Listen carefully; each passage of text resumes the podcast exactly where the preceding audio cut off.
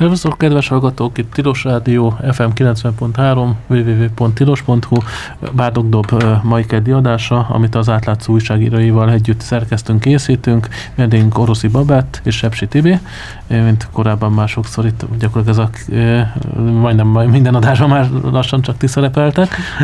Adástelefon 215 37 73, úgyhogy lehet nyugodtan betelefonálni. Hát Babett témája a tagópénzeknek a közpénz vagy a közbeszerzés nélküli elosztása. Uh-huh. Nyilván egy adott családhoz köthetően, ezt majd Babett kifejti. Tibi meg itt a GDPR és a sajtószabadság kapcsán egy ügyet fog majd elmesélni, de még lesz szerintem egy-két dolog, amiben bele tudunk e kapcsán fújni, mert nekem is vannak mondjuk hasonló ilyen jogi problémáim, meg ilyen ügyeim, amit én sem nagyon tudok mosova tenni, hogy hol van a kettő között a határ. Köszönjük szépen, hogy eljöttetek. Sziasztok. Köszönjük, hogy hívtatok, Köszönjük. sziasztok. És hát Babett, akkor vágjunk bele. Jó, hát szóval, a, a, igen, ahogy mondtad, így a TAU pénzekről beszélnék első, első körben, amiről ugye kimondták, kimondta a bíróság, hogy közpénz, ehhez képest még mindig közbeszerzés nélkül költik el ezeket a forrásokat, ami most azért lett érdekes, mert felcsúton átadtak nem régiben egy 12,5 milliárd forintból épült sportcsarnokot, um, ami hát a legdrágább felcsúti létesítmény, és erről akartam írni, hogy ezt átadták, és akkor keresgéltem, hogy pontosan mi is történt itt, és kiderült, hogy Mészáros Lőrinc gyerekeinek a cége építette fel ezt a 12,5 milliárdos sportcsarnokot. De hány gyereke van? Uh, három. Három, mert van két lány, úgy tudom. Két lány és egy fiú. És akkor most a lányoknak van ilyen cégük, akik építőiparban? Van egy cég, a Fejér Bál ZRT, aminek a három ö, gyermek a Ugye, tulajdonosa. Akkor ez ilyen triumvirátus. Igen, igen, igen, igen, mindhárman tulajdonosok. És, és hát um, ami önmagában is már egy érdekes történet, így viszont, hogy, hogy nem volt közbeszerzés, így még érdekesebb, mert hogy most sikerült azt a mutatványt bemutatni, hogy, hogy igényeljünk közpénzt, és akkor ezt adjuk oda a gyerekek cégének bármiféle verseny nélkül, ami lehet, hogy most már nagyon sokakat nem lep meg, engem még azért még mindig egy kicsit fel tud háborítani. És egy a történet most? Hát így nagyjából ennyi, ami, ami, ami még érdekes, hogy nem csak, természetesen nem csak felcsúttal kapcsolatban merül fel ez a probléma, hanem, hanem most már gyakorlatilag minden olyan szervezetnél, ami TAUP pénzt költ, a, a Transparency véleménye szerint őket kérdeztem meg, hogy mi a véleményük erről, és akkor ők azok, akik, akik azt mondták, hogy hát azért jó lenne közbeszerzéseket kiírni, vagyis hát közbeszerzéseken kellene elkölteni ezeket a pénzeket, lévén, lévén lévén ezek közpénzek. Hát lehet, hogy elvesztették közpénz jellegéket, tudod, ez igen, a igen, igen, igen. Ez pont Festúton történt egyszer egy futballmeccsen, mikor a Fradi tábor azt kiabált, hogy elvesztette közpénz jellegét, ez volt a szurkolásnak a fő, fő motivum, azért azt így meghallgattam volna, hogy, Igen. hogy ezt így sikerült, amit szintén közpénzből működik, meg ilyen tópénz ebből a Fradi is félig meddig, de úgy hát Igen, most már azért nagyon sok, nagyon sok uh, tópénz megy ugye ki, és hát uh, jó lenne, hogyha ezek átláthatóan költödnének. Egyébként a, az elvesztette közpénz jellegét ugye az, azt hiszem, hogy a, a Nemzeti Bank alapítványainál merült fel, és annyiban, uh, annyiban hasonlít ez a két történet, hogy ugye itt is, ott is az történt, hogy azt állították, hogy az nem közpénz, elköltöttek egy csomó pénzt bármiféle uh, versenykiírás nélkül, vagy közbeszerzés nélkül, és ott is ugye az lett végül a döntés, hogy, hogy már pedig erre muszáj közbeszerzéseket kiírni, tehát ugyanezt történik gyakorlatilag most azokkal az intézményekkel, akik tau költenek, hogy, hogy kellene egy ponton, egy bizonyos összeghatár fölött versenyt hirdetni, mert így előfordulhat az, hogy, hogy, hogy simán átcsatornázom a pénzt, ami nem kevés, tehát azért tényleg 12,5 milliárd forintról beszélünk, ezt, ezt simán egy darab döntéssel át, le, át lehet csatornázni. De másokra. most csak a felcsút esetében, vagy összesen? Ez az egy uh, intézmény, vagy ez, a, ez az egy sportcsarnok került ennyibe. Vagyis 12,5 milliárd forintos megrendelést kaptak közpénzből, uh, akkor... Uh, Igen. És... Azért ez, ez egy olyan értékhatár, ami fölött már, már versenyeztetni kéne. Hát mondjuk úgy, hogy erre a konstrukcióra a közbeszerzési szabályozás az nincsen felkészülve. Amikor közvetlenül támogatnak valamit állami forrásból, akkor az egyértelműen benne van a törvénynek a hatája alatt.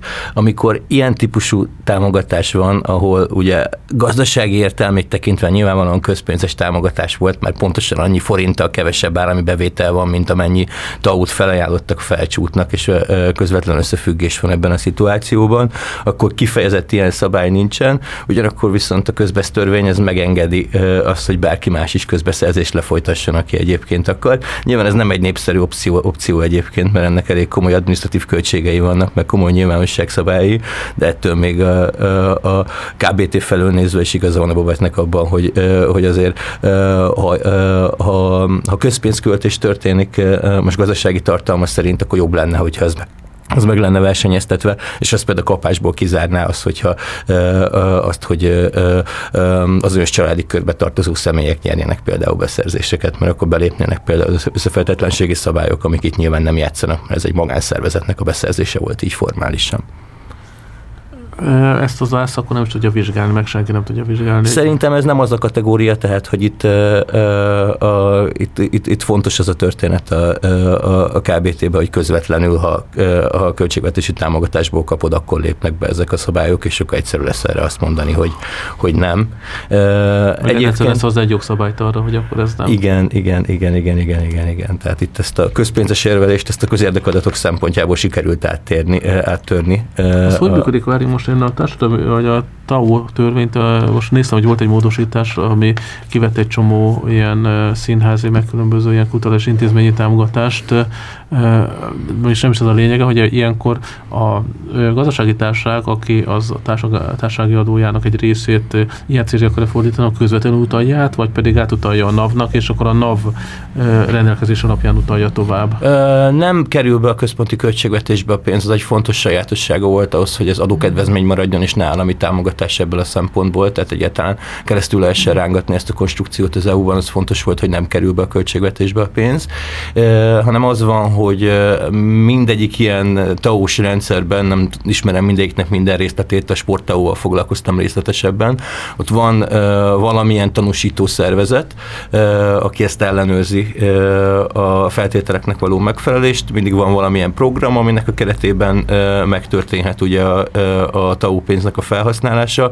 A sportban ugye úgy néz ki, hogy a bizonyos körben a szakminisztérium, bizonyos körben meg a sportági, sportági szakszövetség, fociban az MLS állította ki azokat, a, vagy hagyta jóvá azokat a programokat, amiben be lehetett fogadni TAU támogatást, és innentől fogva, hogyha megvolt a, ez a befogadható keret, akkor a, a, a, az érintett felajánló az ezzel összefüggő igazolással fizethetett közvetlenül támogatást a, a maguknak ezeknek a támogatott szervezeteknek, és aztán utána az már a TAU bevallásos kérdés volt, hogy akkor ő adókedvezményként érvényesíti azt, amit oda befizetett. Akkor áttérjünk a atom témádra. Áttérhetünk az atom témára. a képet a adásnak. Jó. Meg azt el is fogjuk. Igen, azt, azt el is fogjuk kérni, mert Igen. te biztos jobbat csinálsz onnan szemből, mint Igen. amit mi szelfiznénk. Igen. Na, közben lehet, lehet a műsor. ja, tényleg, igen. Csöndben maradtunk közben. Hát a másik, igen, a másik téma az az, hogy mostan indítottunk egy ilyen nagyon izgalmas projektet, ami arról fog szólni, hogy a Paks 2, Paks 1 és más atomlétesítmények körüli ügyeket próbálunk feltárni szakértők segítségével, ami szerintem ebben, ebben a témakörben meglehetősen fontos az Energia Klub és az átlátszó közös projektjéről van szó, és hát az a, az a célunk, hogy, hogy megmutassuk azt az olvasóknak, egyrészt, hogy egy kicsit jobban megismerjék, hogy milyen atomlétesítmények vannak uh, itt Magyarországon, és, és hát van, hát ugye Paks 2 azt nem nagyon kell bemutatni, hogy már most látszik, hogy hát hogy finoman szólva is vannak érdekes dolgok a projekt körül, de, de, de ott van például a, a, a Püspök Szilágyi hulladéktárról, amiről lehet, hogy csomó mindenki nem tud, és, és például, például ott is vannak érdekes dolgok, és alapvetően, alapvetően ez a célunk ezzel a projekttel, hogy, hogy egy kicsit jobban odafigyeljünk ezekre a létesítményekre, és, és, és, és hogyha vannak feltárandó ügyek, akkor, akkor azt, azt feltárjuk. Az, a, én, én, én, azért örülök nagyon ennek a, az együttműködésnek, mert mert az ember nem születik tényleg atomszakértőnek, miközben, miközben most ez egy ilyen nagyon fontos téma, már csak Paks 2 miatt is, és nagyon örülök, hogy az Energiaklubbal együtt tudunk ebben működni, tehát hogyha bármilyen olyan ö, kérdésünk van, ami, ami, amihez ö, igazából nem nagyon értünk, akkor, akkor tudunk szakértőkhöz fordulni, és ez azért ö, elég megnyugtató tud lenni. Mind a mellett, hogy elsősorban korrupciós ügyeket szeretnénk feltárni, de, de például az Energiaklubban Fülöporsi tök jól ismeri azt a, azt a rendszert, hogy mikor kitől mit kell mérni, vagy kérni. Uh, ugye um, most volt Paksnál ez a, a Felforrósodott a Duna című történet, és... És megfőttek a halak, és világítottak zölden. Igen, igen, igen, igen, és ott az volt az első uh, ilyen projektünk, és ott, ott az is az úgy működött, hogy az orsék szóltak, hogy, hogy környezetvédelmi szempontból elég nagy baj van, így, hogy 30 fok körüli a Duna, és, és erről ö, később született ö, jó néhány cikk az átlátszón, hogy, és akkor ugye kiderült, hogy 29,88 fokot mért paks, ergo nem is volt probléma, de hogy például ez, ezt az ő segítségük nélkül nehéz lett volna például kideríteni, hogy, hogy, hogy hogyan működnek ezek a mérés dolgok, kitől mit kell kérni, kitől mit kell kérdezni, és szerintem ez, egy, ez ettől, ettől egy ilyen nagyon jó, jó és átfogó projekt tud lenni.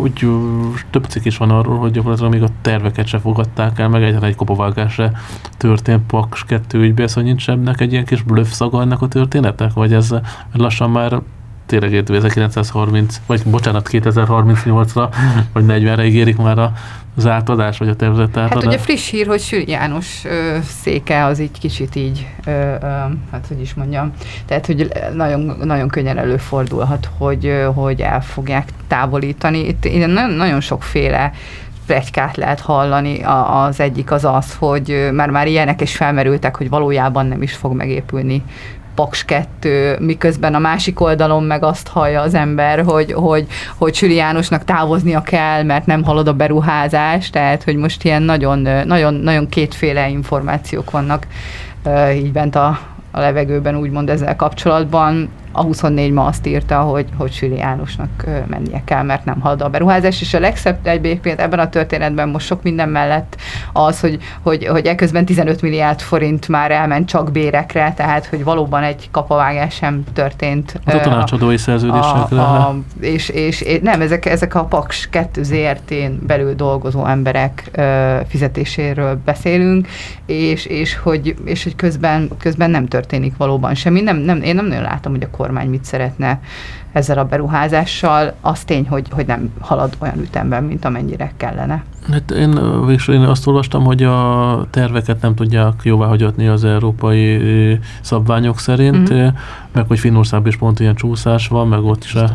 Ezt akartam mondani, nem akarok az érdekügyvédje lenni, de, de ez lenne az első atomberuházás az elmúlt évtizedekben, ami a tervek szerinti ütemezésben alatt. Tehát, hogy... Vegyük fel a telefont. Keres ott egy van. Jó.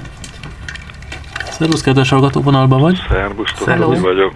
Inkább, mint, inkább mondok valamit, mint kérdeznék, mert eszembe jutott a fizetésekről, hogy mennyi mm. fizetés ment el. Valószínű, hogy ez egy másik ö, ö, kalapból, tehát a meglévő ö, paksi erőműnek a, a vezetőségébe.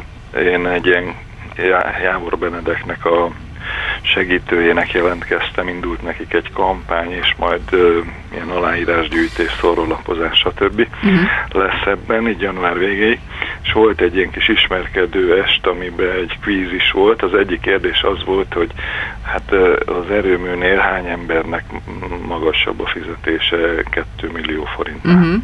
Hát olyan 50. Igen, igen, igen, igen, nagyon magas a Hát ezt igen. szerettem volna így elmondani, így mellé tenni a, a, annak, ami az előbb elhangzott, hogy mennyi Igen, hogy a pénz ment 15 el, milliárd igen. mellé azért hozzá kell tenni azt is, hogy, hogy itt, itt, itt nem arról van szó, hogy nagyon sok ember dolgozik nagyon kevés pénzért, és hogy az össze, össze az 15 milliárd, hanem, hanem igen, valami 50 vagy 60 vezetőnek van két milliónál. Hát igen, valószínűleg, hogy erre, erre a projektre már ugye felvették ezeket a, a menedzsereket, vagy, vagy ilyen top vezetőket, uh-huh. vagy szakembereket, akik majd egy-egy, fele, egy-egy területnek a felelősei lesznek, de a beosztottaik még nem dolgoznak. Igen, igen, igen, igen, igen. Vagy még nincsenek Vagy még állományban. igen. Na, köszönöm. Köszi. Köszönjük szépen mi is. Meg ez ugye költségvetésileg úgy megy, hogy a Pax 2 ZRT-nek a tőkeemelgetését végzi el az országgyűlési évente elég komoly összegekkel, tehát tulajdonképpen a finanszírozás úgy megy be a rendszerbe. Na most ez egy ZRT gazdálkodás, amiből aztán lesznek nyilvános cégadatok, de hát viszonylag szabadon lehet költeni ezeket szemben, mint hogy egy költségvetési szerv valósítaná meg ugyanezt a tevékenységet. Úgyhogy itt tényleg azért a Pax 2 ö, a projekt eleje óta elég sok pénzt költött magára, ez valóban. Így van. És ö, nem tudom, hogy én, én, én ö, nem tudom, hogy van-e perünk ezzel kapcsolatban például, hogy adatigényléses per, hogy mit költöttek, mire, ilyesmi. Szerintem Paks 2-t nem perünk most. nem. Na, akkor de azt nem csak- lehet mondani, hogy átlátható a szervezet, nem tudom, hogy miket tesznek föl például a honlapjukra. De... Csak jönnek majd a népszavazási kérdések megint, mikor volt egyszer egy sorozat, arra emlékszem. Népszavazás, Igen. igen. igen, igen, és akkor különböző ö, indokokkal sikerült így szokás szerint elutasítani, hogy nemzetközi szerződésbe ütközik, mm. és Mhm. akkor volt is ilyen vita, hogy a, a azt hiszem, hogy a Róna Péter szerint nem volt nemzetközi szerződés a történet. Ja, igen. igen, igen. Igen, igen, hogy mi számít nemzetközi szerződésnek ebből a szempontból, mi nem, az volt ott az értelmezési kérdés, igen, de hát most a MVI megoldotta maga részéről. Na, közben megjött a ranka is, úgyhogy gyere, ülj a helyemre, mert beülök a pult mögé. Mennyi van még a szünetig? Majdnem negyed óra, úgyhogy... Igen, pedig mennyivel elegánsabb lett volna a, egy a szünet után. Vagy pedig időben érkezni. Mint a sokat vártam volna. Vagy pedig időben érkezni. Na, Hát, igen, lassan ez is sikerülni fog, úgyhogy üdvözlöm a kedves hallgatókat, sziasztok! És Szia. Hello. köszönöm, hogy itt lehetek. Hello! na Paks 2-nél járunk. Igen. Igen, És igen. hogy csúszik a beruházás, de... És hogy lesz a beruházás. Tényleg, erre, tényleg, hogyha Ne, lehet én egy azt- fogadási irodában, szerintem azt lehet, hogy fel lehetne tenni. Igen, hogy meg lesz a beruházás, csak az a baj, hogy nagyon hosszú idő, amíg, Annál többet amíg nyer az ember, nem? Igen. Én mindig Áder János tudom idézni ezzel összefüggésben, amikor aláírta a Paks, Paks 2 adatoknak a nyilvánosság korlátozására vonatkozó törvényt, és ez volt ugye annak idején bejelentés, rövid tévéüzenet, hogy egy atomerőmű nem biciklitároló. Mindig oh. gondoljatok erre. Ja, tényleg, akkor ezt, ezt ő mondta, mert Igen. emlékszem. Igen, ez volt a Ez hívó, hívó mondata de ez- nyilatkozatban. De, de, de az a jó, nem hogy lehet ebben belekötni. de nem lehet belekötni, és pro és kontra bármivel kapcsolatban lehet használni Igen, ezt az érvet. igaz, Ez, ez igaz. nem egy biciklitároló, tehát többet kéne megismernünk róla, nem egy biciklitároló, tehát kevesebbet kéne Tehát megismernünk róla. igen, nem egy biciklitároló, tehát fontos volna, hogy időben készüljön el a tervek szerint, nem egy biciklitároló, tehát érthető, hogy csúszik. Érthető, hogy csúszik, igen. De ilyen külső gondolt ő, ilyen kis fedelesre, vagy pedig ami a házon belül. Nem Erre kéne egy adatigénylést a nem igen. elnöki hivatalnak. Igen. Igen, szerintem mert te... Pontosan milyen volt ez. igen. Lehet már késő, már nem emlékszik rá. Hát, de az hogy eltűnne? Most itt egyetlen lehet látni őt valahol, vagy nem tudom, itt semmifajta megnyilatkozását nem lehet látni, nem semmifajta ilyen protokoll eseményről nincsen hír. Mint hogyha valami törvényel kapcsolatban megnyilatkozott mostanában, küldött vissza A valamit? Vagy? hajléktalan törvény, vagy az, az hogy volt? Mert ezt akartam már régen kérdezni, hogy, hogy azt alá kellett írnia most, hogy ami alapján büntetik a Nem, nem, az még, az, még, az még nyár végén ment végig, Mhm. és ö, adott kedvesen felkészülési időt épp a télbeálltáig a hajték, hajléktalanoknak, tehát hogy addig Ja, meg lehetett oldani a lakatást, meg a, meg a szállásra költözést. Mm. Úgyhogy az igazából törvényalkotásban egy régebbi történet, abban nem volt vétó.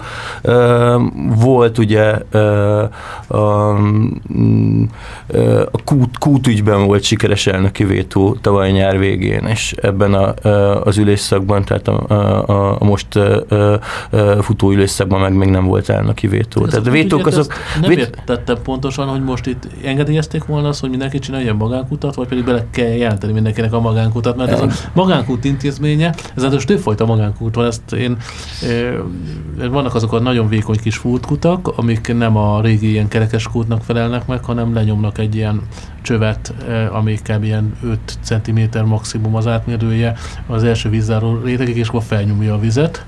Ez az egyik, a másik meg a régi ilyen kutak, és nem bírta megállapítani, hogy ez melyikre vonatkozik egyáltalán.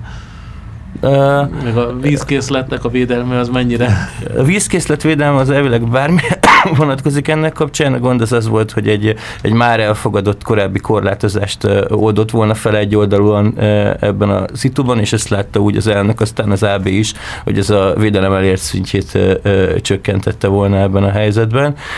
Ennél mélyebb részletekbe nem mennék bele, mert az alkotmányjogi részét értem, a vízügyit ezt nem, úgyhogy félkar óriás lennék a terület területen. Pedig lehetséges, hogy a Dunát is illegálisan szétjúzzák ki, és azért ilyen alacsony a vízállás, nem? Egy simán belefér a történetbe.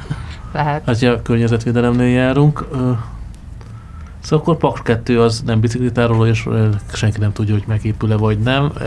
Van valami, valamilyen terve vagy irány időpontukra, ti emlékeztek, hogy mi volt annak idején, amikor erről? 30 körül, nem? Hát illetve ö, elkezdték-e már ugyan az előkészületeket, mert az sem szokott olcsóbb lenni. Nem, de erről volt szó, hogy nem kezdték, egy kapavágás nem történt.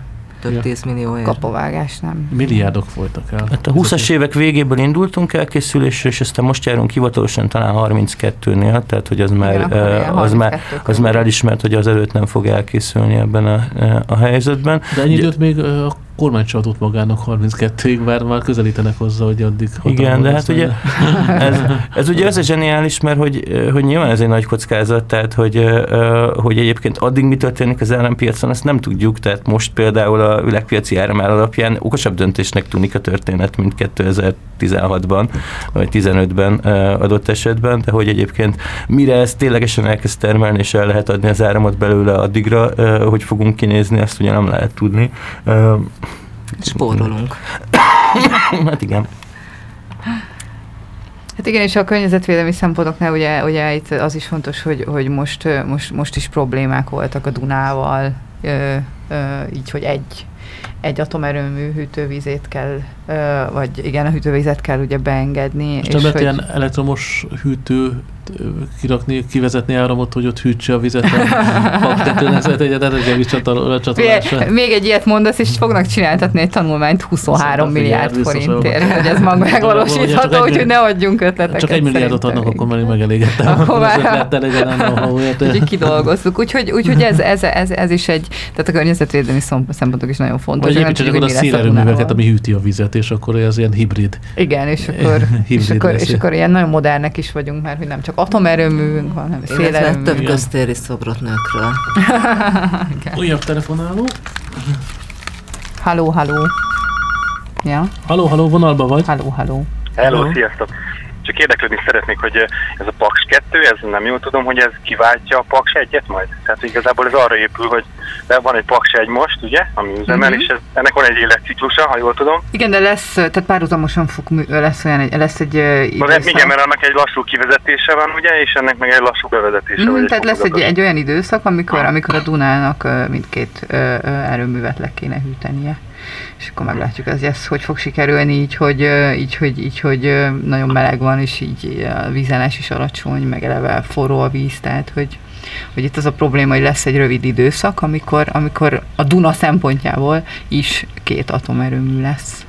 Hát Igen, de az nyilván nem amikor... dupla termelést és dupla hő leadást fog eredményezni, ha jól képzelem én ezt így laikusként, hanem, hanem az egyik is valamennyit betermel, meg a másik is valamennyit betermel, és a kettőnek az összege az kvázi úgyse lehet több, mint a, az igény a, a az áramigény. Ez igaz, meg elvileg az új az szabályozható lesz, de ettől még nyilván ezt, ezt technológiailag hűtőmedencékkel, meg megfelelő hűtési pontokkal, meg akármikkel valahogy meg kell oldani. Tehát egyébként tehát, én szerencsére jogászként ez nem értek, de hogy a, a, a probléma annyiban komplexebb, hogy az egyik az az, hogy mit bír a, a Duna globális felmelegedés keretében egy olyan meleg nyáron, mint amilyen a múlt nyár volt ebből a szempontból, a másik meg az, hogy minden olyan olyan plusz intézkedésre, amit egyébként csinálnak, mert amúgy engednek hideg vizet a visszafolyó hűtővízbe, meg még egyébként dolgoznak azon, hogy, hogy megtartsák a 30 fokos követelményt, de hogy mennyiben lesz bonyolultabb ez a történet majd két erőművel, meg két hűtőmedencével, vagy két hűtő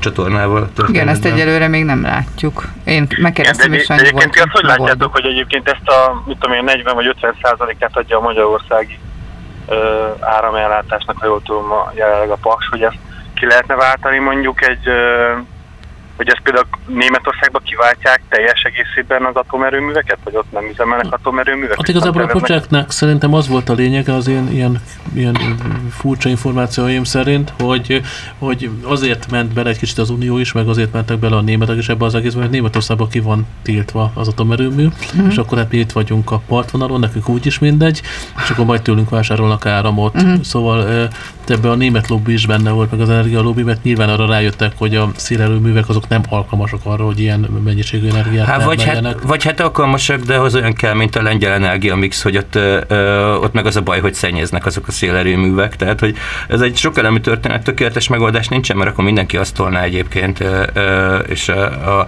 a felszállna a Széles Gábor kék madara, akkor abból lenne örök energiánk a történetben, tehát tökéletes megoldás ebből a szempontból nincsen. A németek se egyik pillanatról a másikra zárták be az atomerőmű kapacitást Fukushima után, hanem, hanem fokozatosan építettek le igaz viszonylag keményen, és saját maguk kezét elég keményen megkötve.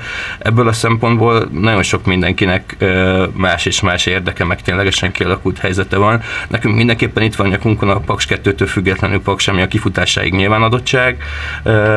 A környező országoknak a jelentős részén egyáltalán nincs atomerőmű kapacitás, ahol van ott egy csomó helyen problémás, tehát hogy ebből a szempontból nagyon sokféle irányba indult el a történet, és inkább azt látom, hogy, hogy hogy nyilván az a jó, hogyha valamennyire differenciált, diversifikált ez a történet, meg nincsenek olyan egyoldalú függések benne, mint ami például Magyarország esetében mondjuk az orosz irányú földgáz függés, meg mindig nagyon sok területen, de hogy, hogy ilyen királyi út nincsen. Ennek ellenőre az egy, az egy fontos kérdés, hogy ahogy belementünk a paksba, az a technológia, az a döntés, az a hitel, az így egybe értelmes volt-e vagy nem. És hát ez van az asztalon, és erről szól a szakértői vita ezen a területen.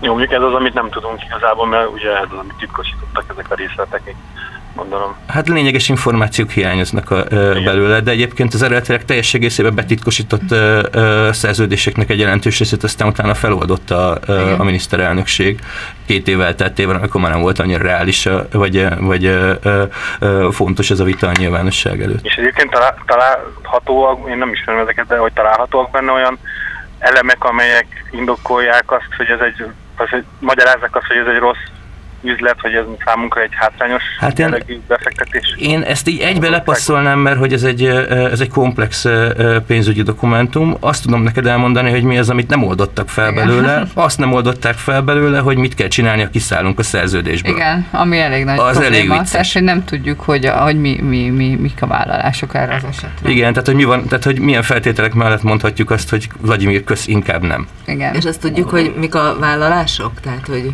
mit kapunk? Hát nem tudunk semmit, ugye, hát ez a rész, ez teljesen titkos, tehát hogy, hogyha úgy döntünk, tehát ha Magyarország úgy dönt, hogy bocsánat, így akkor mi nem szeretnénk ezt mégsem, akkor így egyelőre nem tudunk erről semmit, tehát egy abetűt sem, hogy akkor ezt, ezt milyen feltételekkel tehetjük Egyébként meg. A, a műszaki tartalmat, meg hogy mennyiért, meg hogy milyen hitelt és milyen feltételek mellett, ezt tudjuk, azt már annak idején is bejelentették, ezek a fővonalak, de hát szokás szerint a részletekben van a, a, a, a, a lényeg. Mint olyan. Hát nem csak így arra gondoltam, hogy azt próbálják takargatni, hogy, hogy igazából még fogalmunk sincs arról, hogy mit építenek, vagy milyen technológiával. Nem, az, az, az megvan, ami, ami szerintem, ami ebben tényleg az az érdekes, hogy, hogy jöttek azután az anyag után ilyen, ilyen értelmezések is, hogy, hogy ki kell fizetnünk akkor is Paks 2 hogyha, hogyha, hogyha nem épül meg, ami, ami, ami egy el, el, elszállt értelmezése szerintem ennek a dolognak, de nem tudjuk, tehát, hogy, hogy akár, akár, akár ez is előfordul előfordulhat, mert fogalmunk sincs róla, hogy, hogy mit, mit vállaltunk erre az esetre. Hát meg egy dolog ciki, hogy nincsen független vitarendezés kikötve. Tehát nem az van, hogy elballagunk egy nemzetközi bíróságra, és ott rendezzük egymással kapcsolatban a viták, vitákat, hanem az van a, a pénzügyi, meg a megépítési megállapodásban is, hogy a felek egymás között egyeztetve rendezik a vitát. Hát ahogy a mindenkori magyar kormányfő bármelyik, tehát ez most nem Orbán Viktor személyére vonatkozó kritika, egy előfélként egyeztet az orosz elnökkel, azt az érdekes elképzelni. Közben kikapcsolom a telefonálót, hogyha nem probléma, vagy akarsz még valamit mondani? Sziasztok! Hello. Hello. Miért? Tehát vannak egyeztetések az orosz elnökkel, mindig ez az évente van egy megbeszélés, vagy kettő, bár van olyan, amikor csak úgy jön el a orosz elnök, hogy nem jelenti be, hanem eljön a judo, nem tudom milyen bajnokságra, na, úgy Hát azért kicsit több tiszteletet. Rámból mit csináltunk el? Szervusz, kedves hallgató, vonalba vagy? Hello. Szervusztok a pistik. Hello. A németeknél sokkal rosszabb a helyzet szerintem, mert ugye ők Fukushima után kezdték el nagyon gőzerővel bezárni az erőműveket, ami tisztán politikai döntés. Uh-huh. És most Európa legnagyobb környezetszennyezőivé váltak azáltal, hogy ugye széntüzelésű erőműbe állítják elő a német, német ármot, miközben Németország jelentős része átállt fűtéstechnikába elektromos alapúvá. Nagy jó, de a csak az egy részét, egy részét a franciáktól veszik, ahol egyébként atomerőművel állítják elő az áramot, tehát ez egy kicsit visszás, 100 kilométerrel arrébb állítódik elő atomerőművel, az már jó áram, ami nálunk állítódna elő, az meg atomerőművel, az meg nem jó áram. És közben ugye megnyitották a sziléziai bányákat, és, és most vannak óriás problémák, ugye, hogy, hogy ezer éves őserdőket gondolnak kivágni, mert az alatt van a szén, és így tovább, és így tovább. Viszont évente... Miközben, igen. miközben egyébként ők sokkal jobb helyzetben vannak atomerőmű szempontból, Azért is van náluk az, hogy mondjuk nem 30 fokban határozták meg ugye az ott lévő élővizek hőmérsékletét, mm. ugye a maximum, hanem talán 25, igen, vagy igen, még igen. alacsonyabb, mert ugye körülbelül 15 fokkal alacsonyabb hőmérséklettel kezd. Tehát ugye sokkal hidegebbek a, az ottani folyóknak a vizei, ezért, ezért hűtési feladatokra sokkal alkalmasabb. Mm. Volt. A másik pedig ugye voltak ilyen hatásszámítások például Magyarországon, ugye a Paks 2-re, a Paks 2-nek a teljesítménye lényegesen magasabb lenne, mint a Paks 1 Tehát itt is hibázik egy kicsit a dolog, hogy a, hogy a maradványhő, ami, ami létrejön ö, ö, ugye az erőműbe, az valószínű, hogy egy modern technológia esetén is nagyobb szám. Uh-huh. Uh-huh mint ami most van, és ugye, hogyha a külső hőmérséklet mondjuk 30 fok fölött van, akkor ugye egy egyszerű fizikai tény, hogy az éjszakán kívül, amikor mondjuk lejjebb esik a hőmérséklet, akkor egy 30 fokos víz, 30 foknál melegebb külső hőmérséklet esetén nem annyira akar ülni. Hát persze. Tehát, tehát valami óriási, óriási felületeket kellene, párolgó felületeket, tehát csak a víz elpárologtatásával lehet gyakorlatilag tenni arra plusz hűtő teljesítményre, vagy hűtő tornyokba arra plusz hűtő teljesítményre, ami meg szükséges lenne ez. És pont emiatt egyébként a beruházás annyira drágává válik és vált, mert ugye ezt nyilván kiszámolták, akik ezzel foglalkoznak, hogy azért van az, hogyha hogy a teljes erőmű idejét ilyen, hát talán száz év fölött van a megtérülés. Tehát, hogyha az energia árat, a mostanit, amennyire vesztük a villany, ezt így másfélszeresre szorozzuk, és megnézzük, hogy, hogy ugye e- ebből kellene finanszíroznunk az erőművet, akkor nagyjából száz év alatt térülne meg a beruházás, ami egy, hm. hát nem annyira tűnik, tűnik jó Igen, és még hogyha ennél valamivel rövidebb a kormány számítása, akkor még akkor, akkor is sok, igen. Tehát, tehát akármit ideologizálunk mögé, nem tudna jól kijönni. Ö, nálunk. Máshol talán, vagy ez, ezen az áron nem tudna jól kijönni. Én nem vagyok atomerőmű párt is sem, meg ellenző sem, de, de ha így veszük, akkor inkább párti vagyok. Tehát talán jobb szerintem atomerőműbe villant csinálni, mint mondjuk szénerőműbe. Uh-huh. Hmm. Mert ugye sajnos a, sajnos a megújulóval való játszadozás most még nincs azon a szinten. Illetve, illetve e, tényleg ezt a 20% alatt vagyunk mondjuk így Európába. Tehát ez azért egy ilyen szerintem vicces, miközben rendelkezésre áll a technológia.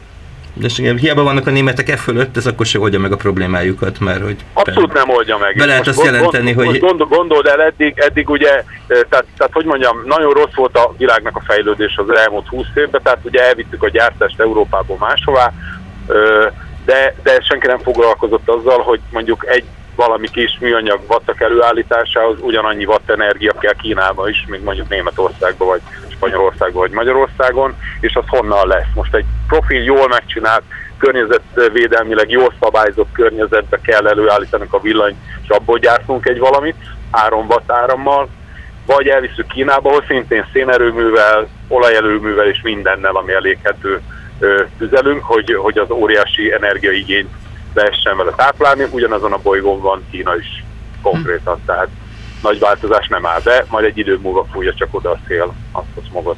Ja, és ugye most a németek meg visszatértek ebbe Európába, nem, nem is értem, tehát csak kislogok és ünnögök, hogy ez most tényleg kellett ennyi szavazó gyorsan, és akkor mert ugye Fukushima után ezzel nagyon jól lehetett kampányolni, hogy úristen, atomerőmű mindenki meg fog halni, megvakul és elpusztul. És akkor izé, új, most na- nagyon jó a szén akkor. jó, Csak köszönöm, nem akarok tovább. Köszönjük tovább. szépen. Köszönjük szépen, hogy telefonáltál. hozzászólás volt. Időközben viszont szünetet tartanánk. A vendégeink Koroszi Babett és Sepsi Tibi az átlátszótól, és egy 10 perc múlva visszatérünk. Sziasztok!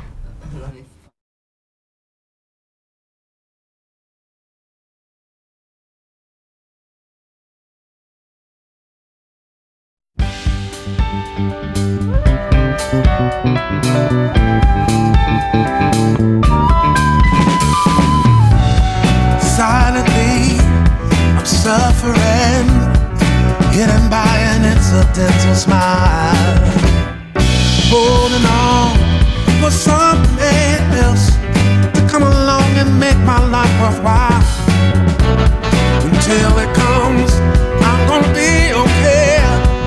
Slowly waiting for the end of days.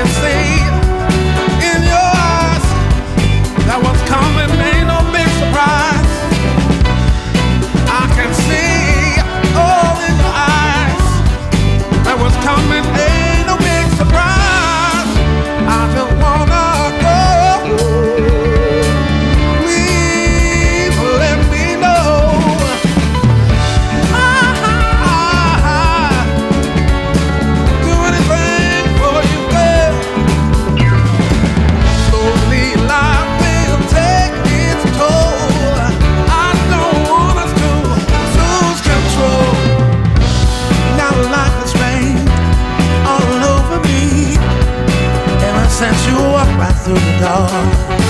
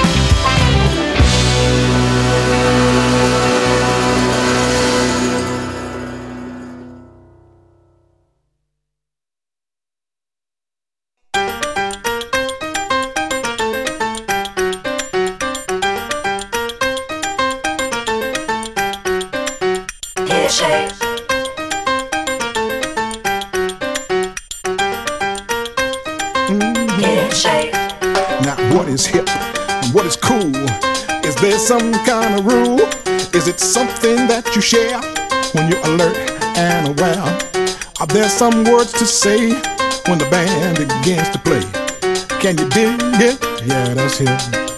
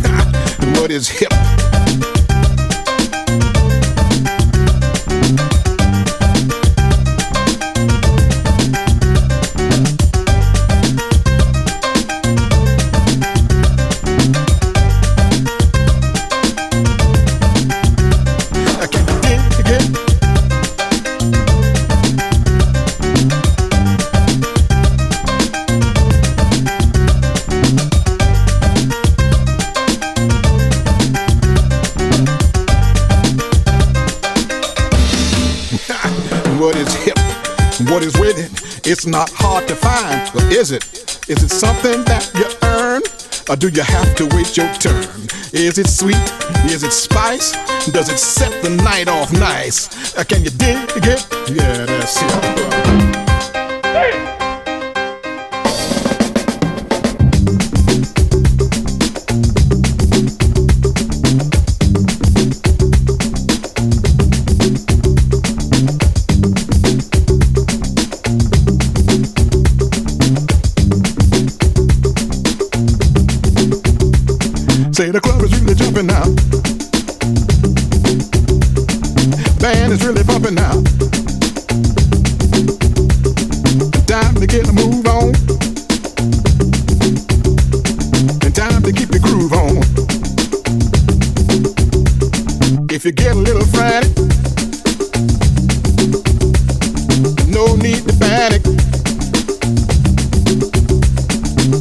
take your tea with.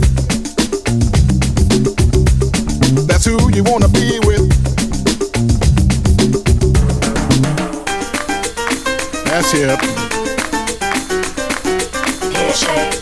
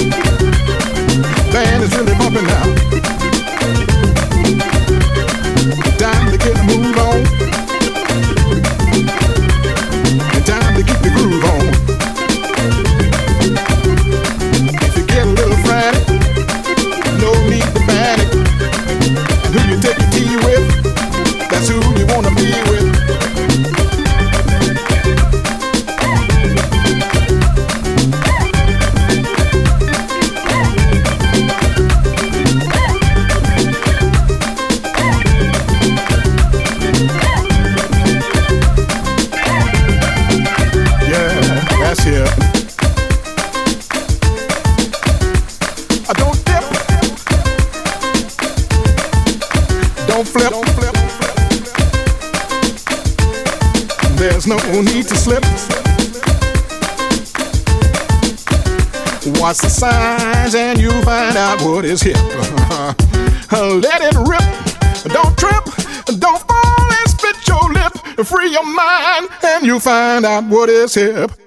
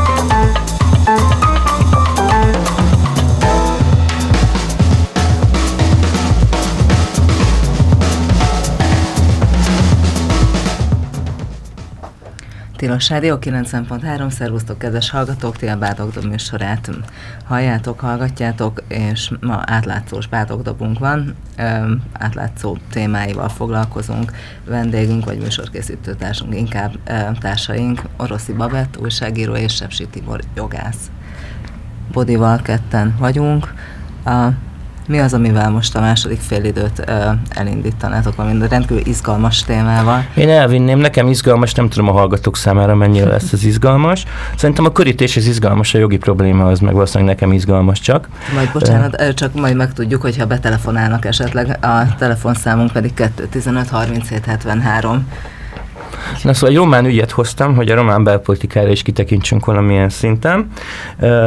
Van egy a román belpolitikát régóta izgalomban tartó botránysorozat.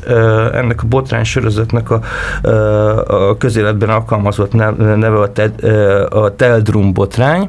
Ez a Teldrum, ez egy korábban állami tulajdonban lévő, de privatizált építőipari vállalkozás, román szinten nagyvállalatnak minősíthető, már magán személyek tulajdonolják, csinálják, de önmagában a privatizációval összefüggésben is voltak gyanús ügyek, aztán pedig magánvállalkozásként gyanúsan jól szerepelt közbeszerzésekkel Romániában, olyannyira, hogy ezt az Olaf is elismerte egy jelentéssel, aminek eredményeképpen aztán lett visszafizetési követelmény, követelmény meg feljelentés, és ott ugye a, a, a román korrupciós ügyészség ezekben elkezdett nyomozni ezekben a történetekben, és hát a magas politikai körökhöz vezettek szerintük a, ezek az ügyek, és hát az egyik kulcsfigura a történetben Liviu Dragea, aki a kormányzó Szocdem pártnak az elnöke, és hogy ő nem miniszterelnök jelenleg Romániában, annak komoly köze van ehhez a büntető eljáráshoz is, mert hogy többek között emiatt a folyamatban lévő büntető ügyek, ügy miatt adta le ezt a munkát pártársának. És ami itt most konkrétan történt az elmúlt hetekben, az az, hogy egy dokumentumcsomag pontosan meg nem határozott, vagy határozható előzmények után landolt egy Rise Project nevű román oknyomozó portál, portálnál, egy kicsit hasonló tevékenységet folytat az átlátszóhoz Romániában, kifejezetten ők is ilyen közpénzes ügyekkel foglalkoznak, és ennek a, a lapnak az újságírói terítették ezeket a dokumentumokat, ezek a dokumentumok drágát segítettek közelebb hozni a, az érintett cég vezetéséhez, mert hogy arra vonatkozóan tartalmaztak bizonyítékot, hogy drága és családja közös vadászat, vadászatokon, közös nyaralásokon vett részt ezeknek a, ennek a cégnek a menedzsereivel, illetve ez az építőipari cég mindenféle építési, tervezési, felújítási munkákat végzett drágának és családtagjainak. Tehát ebbe személyes adatok voltak erősen, de ezek a személyes adatok, ezek részben a menedzserek személyes adatai voltak, részben a drága személyes adatai, részben a drága családjának a személyes adatai, és az történt, hogy még mielőtt magát a sztorit robbantotta volna a Rise, vagy hát úgy robbantotta, hogy először Facebookon tettek közé újságírói egyes dokumentumokat ezekből a, a, ebből a csomagból, majd aztán utána azóta már lehozták magát a teljes dokumentumcsomagot, meg az ezzel összefüggő sztorit is.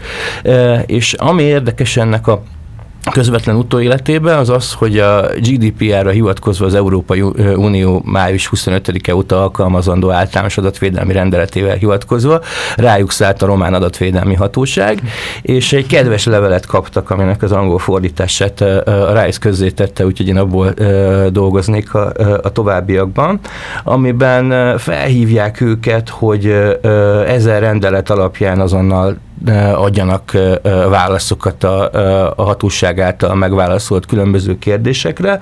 Ezek a kérdések arra vonatkoznak, hogy milyen más adatokkal rendelkeznek az érintett magánszemélyekre vonatkozóan, hogy hogyan került hozzájuk ez a dokumentum, milyen adathordozó, milyen formában, hogy milyen jogalapon tették közé ezeket a személyes adatokat. A legviccesebb talán az, hogy elvégezték-e az érintetteknek a GDPR szerinti tájékoztatását arról, hogy adott kezelés történik az ő esetükben, és ami talán a legerősebb viszont az az, hogy a forrásnak a pontos megjelölésére szólították fel az újságírókat hmm. ennek alapján, tehát effektív a forrás kiadására hívta fel a, a hatóság az újságírókat. A ami hát ugye, jobb a forrásvédelem az olyan erős, mint a Magyarországon? Uh, Utána néztem? Elvileg olyan erősnek kell lennie, mert Strasbourg a minimum követelmény, ami rájuk is vonatkozik. Ebből az következik, hogy ugye el kell ismerni viszonylag széles körben körben a forrásvédelmet, és ezzel összefüggésben csak bíróság kötelezhet a súlyos bűncselekmények esetében a forrás felfedésére az újságírót. És ami talán még erősebb, hogy lehet, hogy egy, ez egy formatájékoztatás volt a levél végén, de egyfelől utalnak a 20 millió eurós felső határú bírságra, de az csak egy ilyen barátságos tájékoztatás, viszont effektíve kilátásba helyezik a saját eljárási törvényük alapján azt, hogy napi 3000 ezer le, ez közel 200 ezer forint összegű bírságot kell fizetni akkor, hogyha tíz napos határidő lejárta után nem tájékoztatják teljes körben oh. a hatóságot erről. Tehát effektíve az volt, hogy tíz nap adjad ki, ha nem adod ki, akkor minden nap ketyeg 200 ezer forintnyi összeg a, a, a oknyomozó portálnak a költségvetéséből. Jelenes. És ez elég érdekes szitu. Egyrészt azt arra tesz valamit, amiről szerintem érdekes beszélnünk, hogy egyetem egyáltalán mi a viszony a sajtószabadságnak a, az érintettek adatainak a védelmével. Másrészt az egészen valószínű, hogy ez így ebben a formában az egy kicsit több, mint amit, amit egy adatvédelmi hatóság megengedhetne magának mondjuk erősebb alkotmányos hagyományok mellett.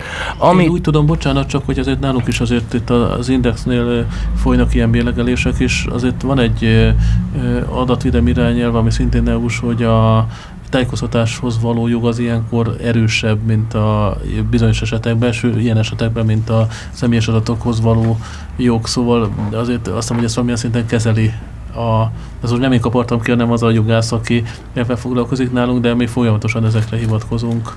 Szinten is eddig így bejött. Abszolút bejön. Nagyjából nem akarom a részletekkel mutatni a hallgatókat, de nagyjából annyi van, hogy a, a, az uniós rendeletnek nem volt olyan célja, hogy lerontsa a sajtószabadságnak azt a szintjét, ami az egyes tagállamokban érvényesül. Van, ahol magasabb, van, ahol alacsonyabb, de van egy európai minimum a Strasburgi követelményeknek az elvileg mindenhol történő érvényesülése miatt.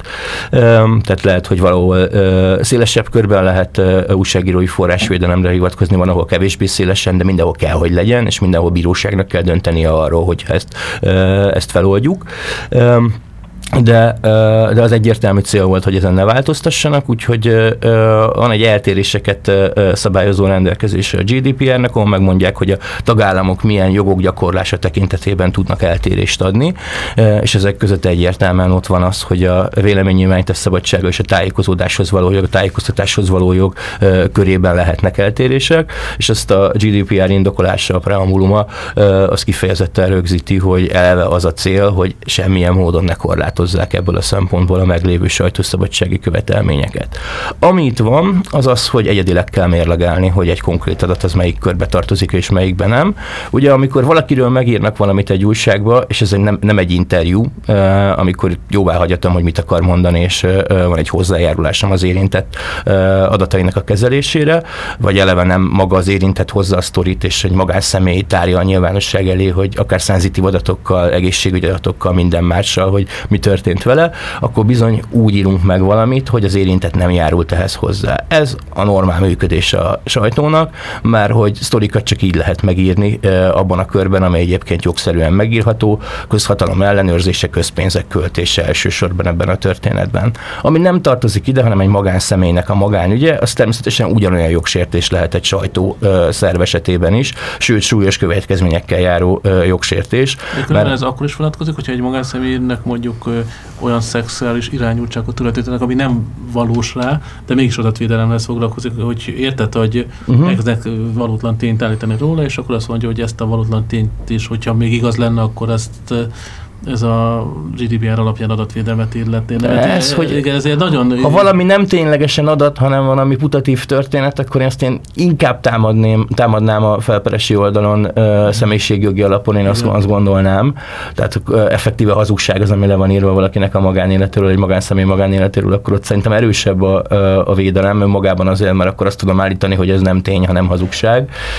De, de önmagában szerintem még az se kell a GDPR alkalmazásához, hogy feltétlenül minden elemében mm, megalapozott legyen az adat, amit kezelnek valakiről. Tehát, hogyha valaki bekerül egy nyilvántartásra valamilyen információval, egyébként nem úgy van valójában, mert nincs neki köztartozása, vagy mert nem volt neki olyan betegsége, akkor személyes adat oldalról is lehet ezeket a dolgokat vitatni. Tehát, hogy nyilván itt az a kérdés, hogy védi-e a vélemény nyilvánítás szabadsága az adott közlést, vagy sem. Ha viszont védi, akkor a GDPR biztos, hogy nem bántja ebben a helyzetben, akkor az a követelmény, hogy vagy az a, a háttér, hogy a, az adatkezelő az jogos érdekből kezelheti, ez a jogos érdek jelen esetben az érintett nyilvánosságnak a tájékoztatása az adatokról, és akkor biztos, hogy összességében úgy áll össze magának az uniós rendeletnek az alkalmazása, hogy ebből az kell, hogy következzen, hogy nem állapítható meg a jogsértés. Nekem azzal gondom nincsen, hogy adatvédelmi hatóság vizsgálja ezeket a konkrét közétételeket, mert hogyha abba a pakba bekerült valaki olyannak az adata, aki egyébként semmilyen módon nem köthető például a, a Dragának a családjához, akkor lehet, hogy az ő tekintetében megállhat egy jogsértés megállapítása. Inkább azzal van a gondom, hogy ha ilyen eljárást folytat le egy adatvédelmi hatóság, azért mert ott, tár, ott látja a maga mögött a GDPR-nak teljes szigorát a 20 millió euróig terjedő bírsággal, akkor, akkor hajlamos hülyeségeket csinálni. Az, hogy effektív a forrásvédelmet akarja feltörni ezekkel a kérdésekkel, az kemény. Volt, az kemény. Mennyire volt ez egy ilyen valid kérés? Szerintem egyáltalán nem volt valid, ő nem kérhetett volna, pláne szankció kilátásba helyezésével olyan információt, ami erre vonatkozik. Nem is kell a saját eljárásához, mert hogyha a RISE jogot sértett, akkor ő ezt meg tudja állapítani saját maga, magára RISE-re vonatkozóan akkor is, hogyha ha egyébként nem is tudja, hogy honnan jött ez a táska, ahol, amiben ezek az iratok voltak. Ráadásul a RISE-nak ebben a helyzetben neki magának kell bizonyítania, hogy jogszerűen járt el, tehát neki kell alátámasztani azt, hogy de igen, összefüggés volt a közpénz költéssel, közhatalomgyakorlással, nem, nem ment túl azon a körön az érintettek nevesítése, ami szükséges volt. Nekünk is vannak ilyen ügyeink egyébként, amik, amik ilyen határesetnek minősülnek ebből a szempontból. Fél sajtót végigperelte például a, a, a Questor ügyhöz kapcsolódóan a, az a mm, magánszemély, aki, aki ugye a Tarsolynak a, a titkára volt, és a, a mm, sajtóhír szerint ugye a, abban az időszakban a, a barátja volt a Polt Péter lányának, és ezért Igen, volt ugye érdekes az ő személye. És ő például nyert, az, hogy nyert is. Ő nyert is, de ő abban nyert, hogy a, a, az érintettségét név nélkül nyilvánosságra lehetett volna hozni, de a nevét ezzel összefüggésben igen, nem. Igen, Tehát ott az következett szerintem egyébként védhető módon a bírósági gyakorlatból, hogy az ő esetében a nevet nem lehetett volna leírni, de azt a tényt egyébként, hogy, hogy van egy ilyen kapcsolat a Tarsoly titkára és a Polt Péter lánya között, azt igen mert az viszont a, a közügyek vitatásához kapcsolódó érdemi információ volt, csak ez, ehhez, ahogy egyébként a Tarsoly lányának, vagy a Poltnak a lányának a nevét nem írták le a, erről beszámoló újságcikkek, úgy az ő nevét se kellett volna leírni, ez volt az ottani bírói döntésnek az Én eredménye. A másik ilyen nagy per, aki a félmagyar sajtót végperelte a sem mondom ki a nevét, aki a Schumann volt, aki kis időre átvette a céget. Ó, igen, tényleg. Ez, ez egy hatalmas nagy eljárás volt, és igen. ő is tudod megmagyarázni, hogy mit sérelmez, de úgy minden sérelmezett, ami vele kapcsolatban megjelent. Igen. Úgy, ez a, ez és ő is tehát nem lehetett volna leírni az ő nevét? Nem, monogramot mondtam. Monogram, ez ki volt? Hát most teljesen mindegy, most nem Mind, minden, mindegy is. Csak adatot most itt a, különben az adat a forrásvédelem kijátszására Magyarországon is ö, ö, történtek ilyen próbálkozások, már mint az én praxisomból, a Magyar Nemzeti Bank próbált egy újságírót úgy vegzálni, mondta, hogy egy tőzsdefegyületi eljárásban, vagy egy cikkel kapcsolatban ki volt a forrás, vagy a forrás, akivel riportot csinálták, akkor a teljes hanganyagot adjuk le és elmentem az újságíróval, különben megették volna, mert öt jogász jött le öten, halálkomoly öten, uh-huh. és ott egymással. De volt, aki nem tudtam, hogy jogász volt vagy nem, csak ilyen szúrószeműen nézett. A nők is egyformák voltak, egyformán öltöztek, meg a pasik is tényleg ilyen, nem is lehetett őket megkülönböztetni, és akkor így, így egy jó két órás ilyen vita volt, hogy a forrásvédelem az vonatkozik az MNB-re, vagy nem. Ők azt mondják, hogy az MNB törvény nem vonatkozik, én megmondtam, hogy mindenféle hatóság. De a média törvény az igen. Igen, igen, de, a, de hogy a mindenfajta hatósági eljárás vonatkozik, és hozzanak bírói engedélyt, és akkor a végén abban megelégettek, hogy az újságíró annyit nyilatkozott, hogy nem hangzott el több a más információ, a, a, vagy nem volt a cikkben több információ, vagy más információ, mint a hangfelvételen volt. Mindegy, ez ilyen... És ott is akkor az volt a cél, hogy kiderüljön, hogy ki beszél? Igen, nem, igen, nem, hát nem, azt akarták, hogy odaadjuk a interjúnak a teljes hanganyagát. Uh-huh. Tehát amit a saját, saját oldaláról értek ebből a szempontból, tehát hogy nyilván neki van egy tőzsdefelügyeleti eljárás, ahol fontos lenne megállapítani, hogy, hogy ki sértett jogot. Ez teljesen rendben van, itt is. Tehát a román hatóság az megy a GDPR után, csak hogy nem lát ki belőle, nem emeli fel a fejét egy pillanatra, és nézi meg, hogy hoppá, itt mégiscsak egy újságíró van, itt azért rájuk vonatkozóan, vonatkozóan úgy kéne azért alkalmazni a jogot, ahogy. És ami még külön vicces, hogy a GDPR ez kifejezetten utal arra, hogy a, az újságírót ebből a szempontból tágan kell értelmezni, tehát arra sem nagyon lehetett volna hivatkozni, hogy ez csak Facebookon közzétett dokumentum miatti eljárás volt, és ezért itt valami mást kéne érvényesíteni ebben a, ebben a helyzetben. Hát én előre ott áll a sztori, hogy a, ha jól számolom, akkor a Rise-nak most fog lejárni valamikor, vagy mostanában jár le valamikor a tíznapos határideje, azt bejelentették, hogy ezt, ők ezt végigviszik, tehát szokásos elmennek Strasbourgig, annyiban nyugodtak lehetnek, hogy legkésőbb ott nyerik ezt a történetet. Lehet, hogy uniós társhatóságaik se fogják meg mm, beregetni a románoknak a vállát ebből a szempontból, mert hogy nagyon olyasmire használják a GDPR-t, amire egyébként nem találták ki, úgyhogy mi meglátjuk, hogy mi lesz ennek a kifutása. A sztóriuknak nyilván ez plusz hírverés, tehát hogy én se hallottam volna erről ilyen részletesen, hogyha a adatvédelmi szál miatt nem kezdtem volna el vele foglalkozni. Egyáltalán ritkán üti át a bármely közép-európai ország belpolitikai botrányának bármilyen híre valamelyik másik országnak a nyilvánosság küszöbét, de, de szerintem ez egy érdekes történet, úgyhogy ha végre össze tudom rázni a, a, a, most az angol fordításnak a birtokában az erről szóló blogposztot, akkor valamikor a napokban olvashattok is erről a látlátszón.